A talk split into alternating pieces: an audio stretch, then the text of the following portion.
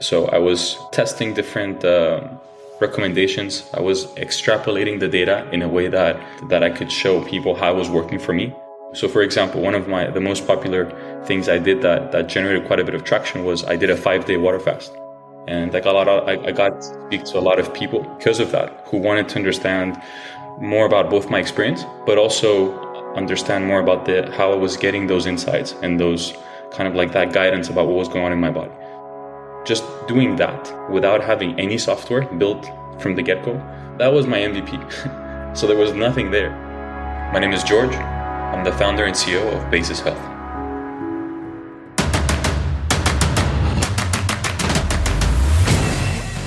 This is Code Story, the podcast bringing you interviews with tech visionaries who share in the critical moments of what it takes to change an industry and build and lead a team that has your back. I'm your host, Noah Labhart, and today how George Georgelides is using your wearable data to put your health on autopilot. All this and more on Code Story.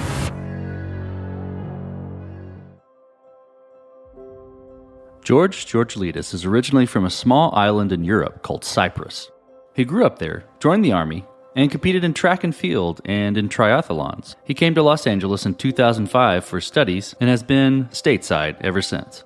He's a passionate polymath, speaking quite a few languages and regularly takes on new challenges. In learning these languages, he finds that it helps him to break down barriers in connecting with people. George has been in the health tech space for some time. When he started working on designing a pacemaker, he interviewed surgeons who were working on patients with metabolic illnesses. Seeing these illnesses, which are lifestyle driven, was very formative for his mission to automate a healthy lifestyle.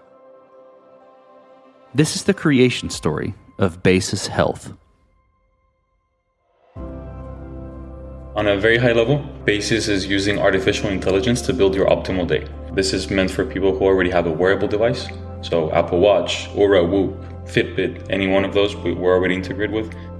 And we also work with your calendar data. So there's two key ingredients basically to what we're doing and to our unique selling proposition.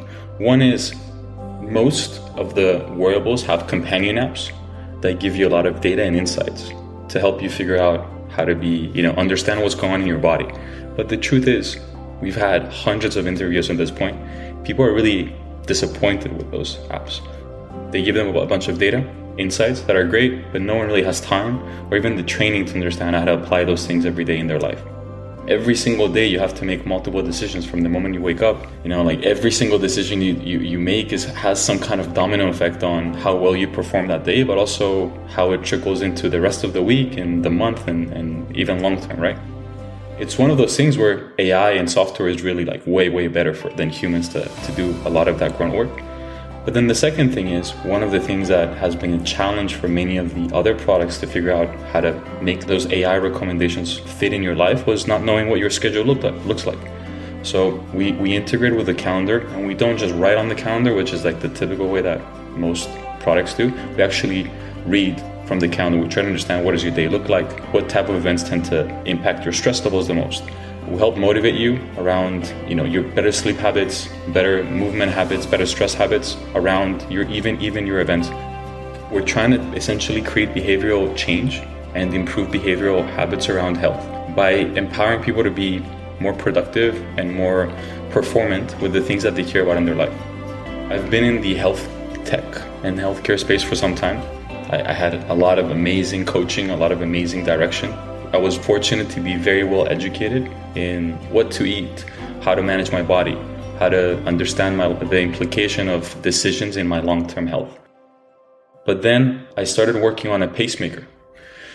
And one of the most formative kind of moments in my life there was going and visiting with um, a hospital called UCLA Torrance, speaking with surgeons who were working on patients with metabolic illnesses. Specifically, one surgeon said he had performed uh, I think, uh, 14 amputations in, in a single week.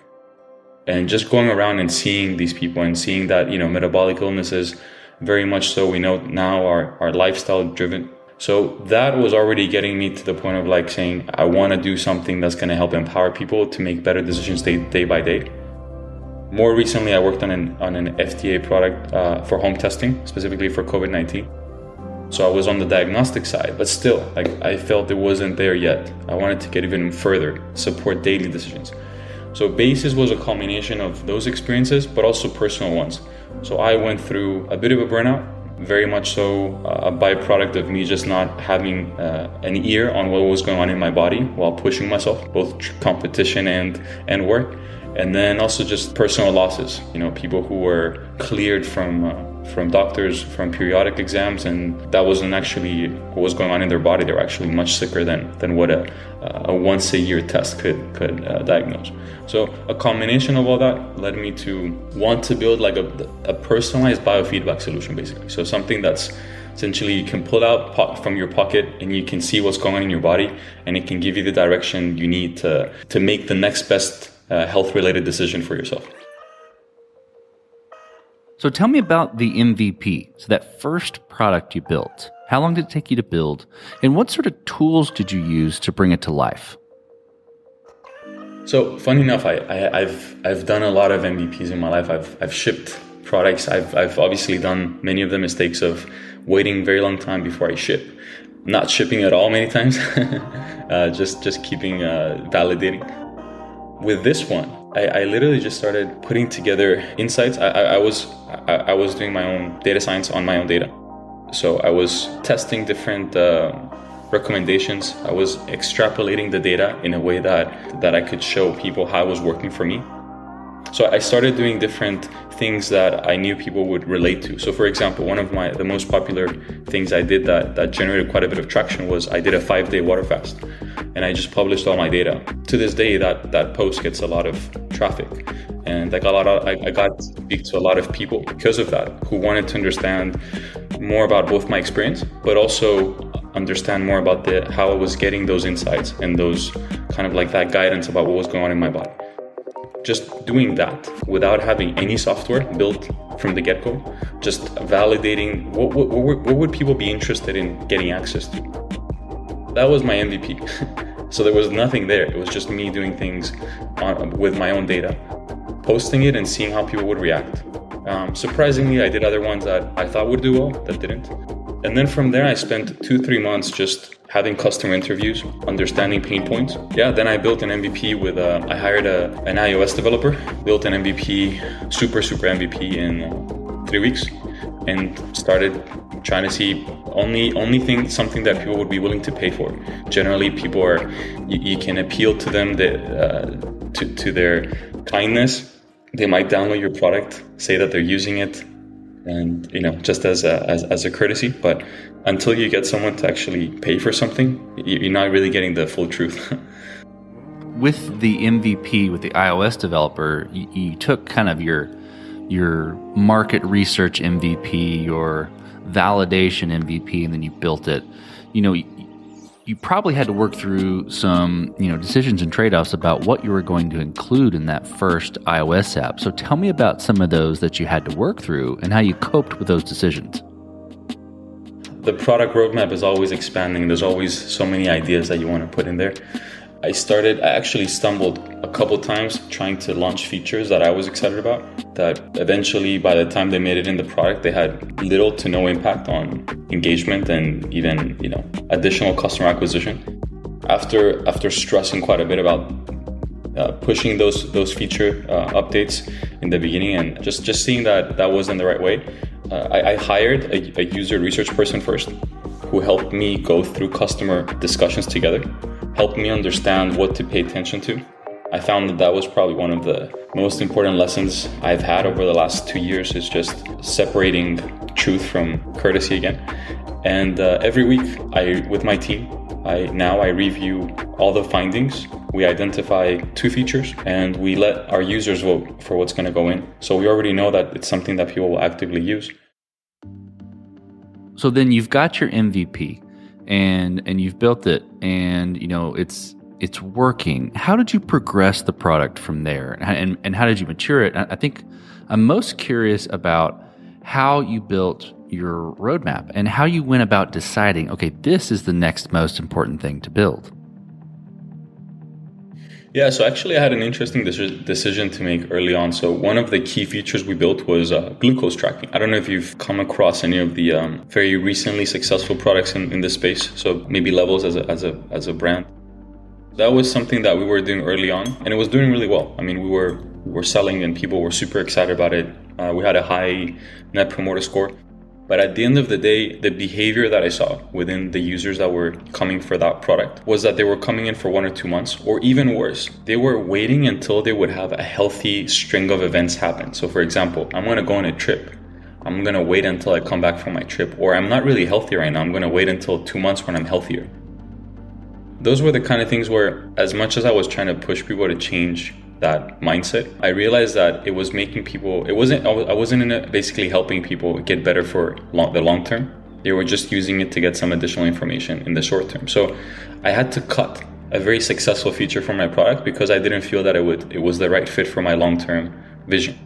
As as I was growing, the demand for supporting existing users while also growing the brand and growing uh, the user base kept becoming it, it became unsustainable for me to manage. I started as a single founder, and um, I was lucky to find you know three exceptional co-founders, um, two of which I knew from uh, a long time from from actually back home. Excellent data scientists themselves, ex-athletes. So basically everyone on the team is an ex-athlete, ex uh, data scientist, and ex-military. So we've we've had a lifetime of optimizing performance while also looking at health data. So it, that that really helped kind of make things uh, more streamlined for myself and, and fit me into a role that I, I was more fit with um, pushing the company forward. I'm going to ask a question again about team, and, and you, you might repeat a lot of what you just said, but I want to extend it into the full team. I, and I want to know how you went about building your team and, and what did you look for in those people that indicated they were the winning horses to join you, either either the founding team or you know any of your team members that are that are non-founding.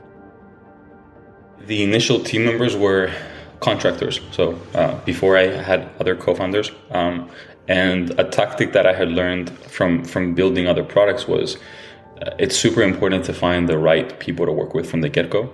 So I I, I built a process of multiple tests, paid tests that I use with contractors to validate whether they're the right person. The first two people I hired that are still with the company had to pass a series of tests. That does a couple of things. Number one, you're paying them, so obviously the good good talent won't won't do those tests unless you actually pay them. And second of all, the fact that they're going through multiple steps kind of brings them closer to you, and and you know that they they'd be committed to it. But moving beyond that, you know, beyond contractors, you need to have a real team if you're going to build a venture backed uh, business and a large business. So when I was looking for my co founders, I was looking for people who had similar experiences to me and a similar passion and vision to changing the space. And you know, I was I was lucky to have been around people like that, uh, people who had been ex-athletes, ex-military, spent years doing data science. I, I was at Stanford, so we have like a, a very very good data science background. It was about four months into the company's founding that we kind of all came together and decided that this was a vision that we all wanted to work on together. We went through uh, a process of revamping some parts of the product to kind of obviously like you have new people come in, they have their own vision and ideas like for for certain parts. Over the last uh, three to four months, it's been just single vision, execution focus. Everyone's just excellent at what they do. Let's flip to scalability then. So, did you build this to scale efficiently from day one, so that first app you built? Or are you fighting this as you grow and gain traction? I feel that I've done this the focus on scalability thing mistake, at least in my case. Uh, I, you know, I, have experienced it as a mistake a few times. To this day, it's not built to scale. To be honest, I mean, yes, the AI parts are, but we still do a lot of things that are not scalable. For example, we still do manual onboardings, so we're several hundred users in, and we still spend a significant amount of time doing manual onboardings and doing manual support throughout the week. We have multiple engagement loops that require communication with our users and we feel that that's just a necessity uh, for for this. Like we we set a we set a goal for the first uh, uh, couple thousand users. We're gonna do it this way. Obviously, it's making us grow slower, but we're learning so much. We're understanding the nuances that every single person, like the, the challenges that people have when when they're onboarding. We're understanding the challenges they have with the with the information we're giving them how does it fit or not fit in their life and we're actually using that those communications now to build even conversational ai that we wouldn't have been able to unless we actually participate in those conversations ourselves. So definitely not not built to scale from the beginning not even focused on scalability just yet. Uh, right now it's just a matter of finding you know some level of product product market fit. And when that happens then we'll we'll focus on the scalability part. So, as you step out on the balcony and you look across all that you've built so far, what are you most proud of? This is probably from all the projects I've done. This is the one that excites me the most about what it could be. It's not there yet, of course. Uh, it's uh, it's very early, but when I think of what what would otherwise make me get me uh, excited about life and and trying to build would be exactly what I'm working on right now. And I feel excited that when I hear people tell me specific decisions that basis um, help them improve, how it's making them more performant. And generally, those, those things excite me. I'm really proud with the personal stories. I mean, you know, we have we've had users tell us this is a magic trick. You know, being able to understand what's going on in my body to this level, uh, or being able to understand the distinction between, you know, when my body is going to have the least amount of energy in the day, uh, and when I'm going to be the most energetic. Just things that were almost like we're essentially lifting the hood to show you what's going on in your body and helping you make the decisions of the optimal time to do things every day. Those are the type of micro decisions that over time have a, a compounded effect. For, for the users that have been around the longest, they've experienced you know a much more streamlined and organized and, and uh, performant life. And that yeah that that that excites me. And looking at our positioning in, in a space where we're very bullish on the fact that over the next decade, user generated health data, so like from wearables, will become the primary way we make health decisions. We, we, we're super excited at being in a position to support an entire generation's, you know, decisions on their health. Let's flip the script a little bit. Tell me about a mistake you made and how you and your team responded to it. I think the biggest mistake, the most consistent mistake, and I think something that obviously wasn't situational, more like process, was um, focusing on on feedback from the wrong people. And the, the, there's two types, there's two categories of wrong people. There's wrong people in the sense that they're your friends and they're gonna lie to you, or they're very close to you and they're gonna lie because they they want to give you good feedback. And then there's the uh, just focusing on the wrong target persona we made both of those mistakes. We moved pretty quickly from the friends uh, and family type mistake, and it took us a bit longer to adjust to the other one because we also had to figure out who's the ideal persona. But it, it's it's it's day and night when you you know how it impacts you when you uh, speak to people who aren't your ideal customer versus speaking to people who are basically already looking for this, right? It just energizes you in a different way, and it it gives better guidance to the product. Like you run the risk of building features that people don't even want to use if you're getting feedback from the wrong people.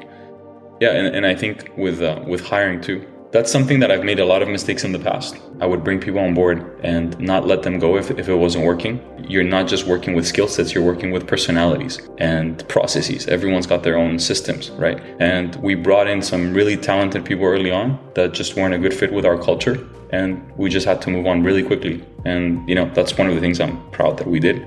But yeah, that's an example of a mistake we we identified very quickly and, and acted on. I mean, the wrong person can make you not want to work on your own product. that's the truth. Like going into building the product that you're excited about, it can make you not want to, uh, you know, make you want to jump ship. Um, so I think, and it can make other people do the same. And it's super stressful dealing with a bad culture. So I've I've had that experience in the past, and you know, I'm I've learned to be very very fast and swift with um, letting people go, but of course always in a in a you know, in a way where it's it's in their best interest anyways as well.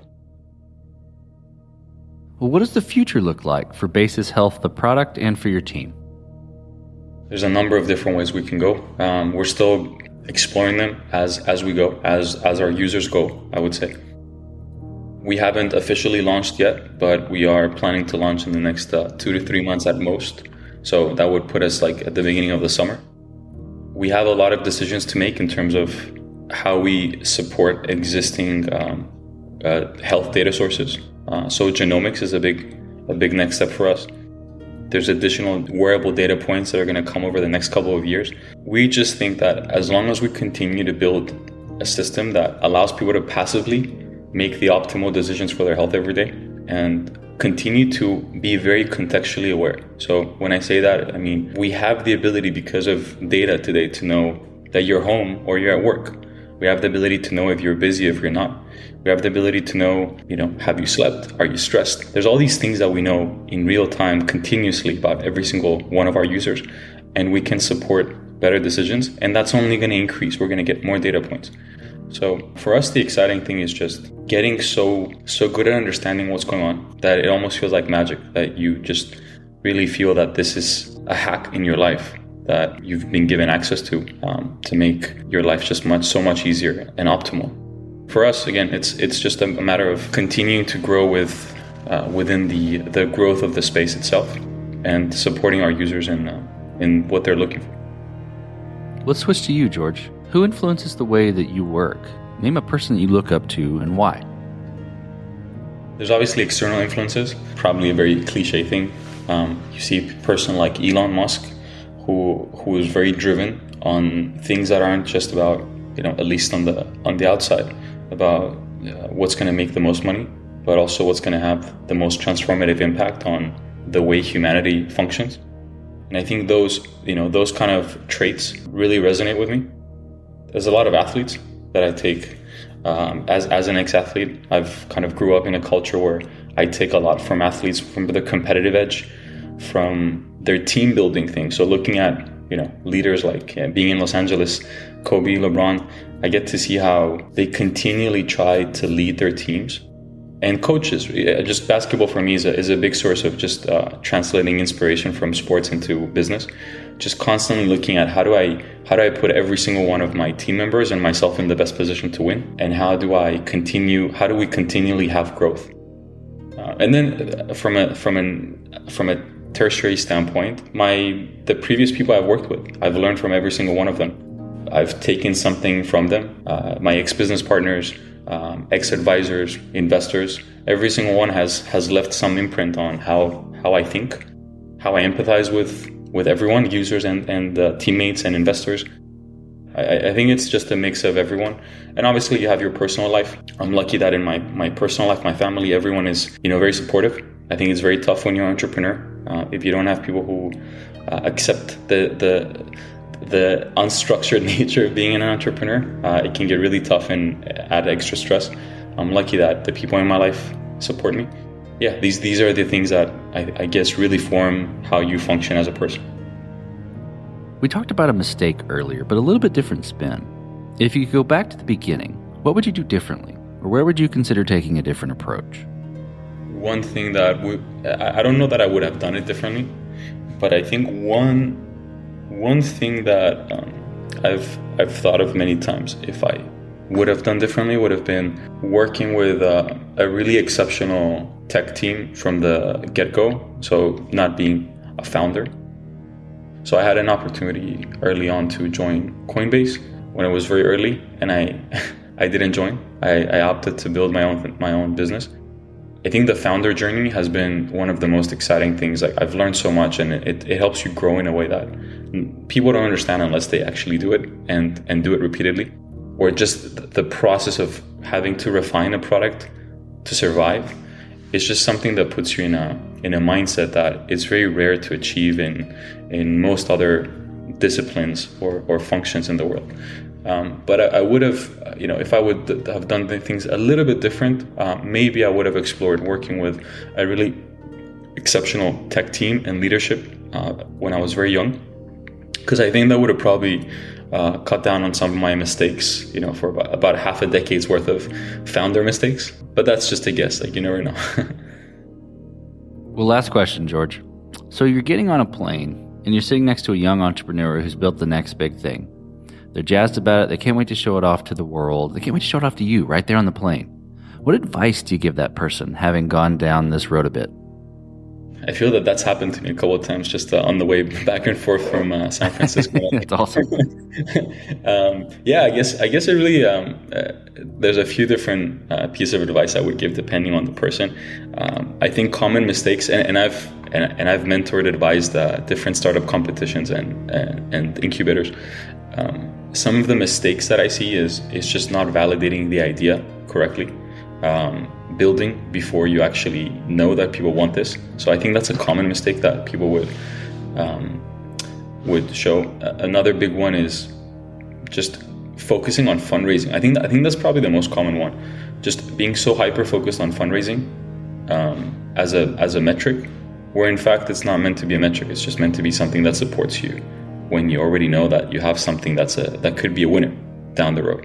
So um, I think that's something where you also see the market has really adjusted in the last couple of years. They, especially with consumer products, they want you to actually have some level of traction or at least a validated prototype before they'll jump in and invest in you.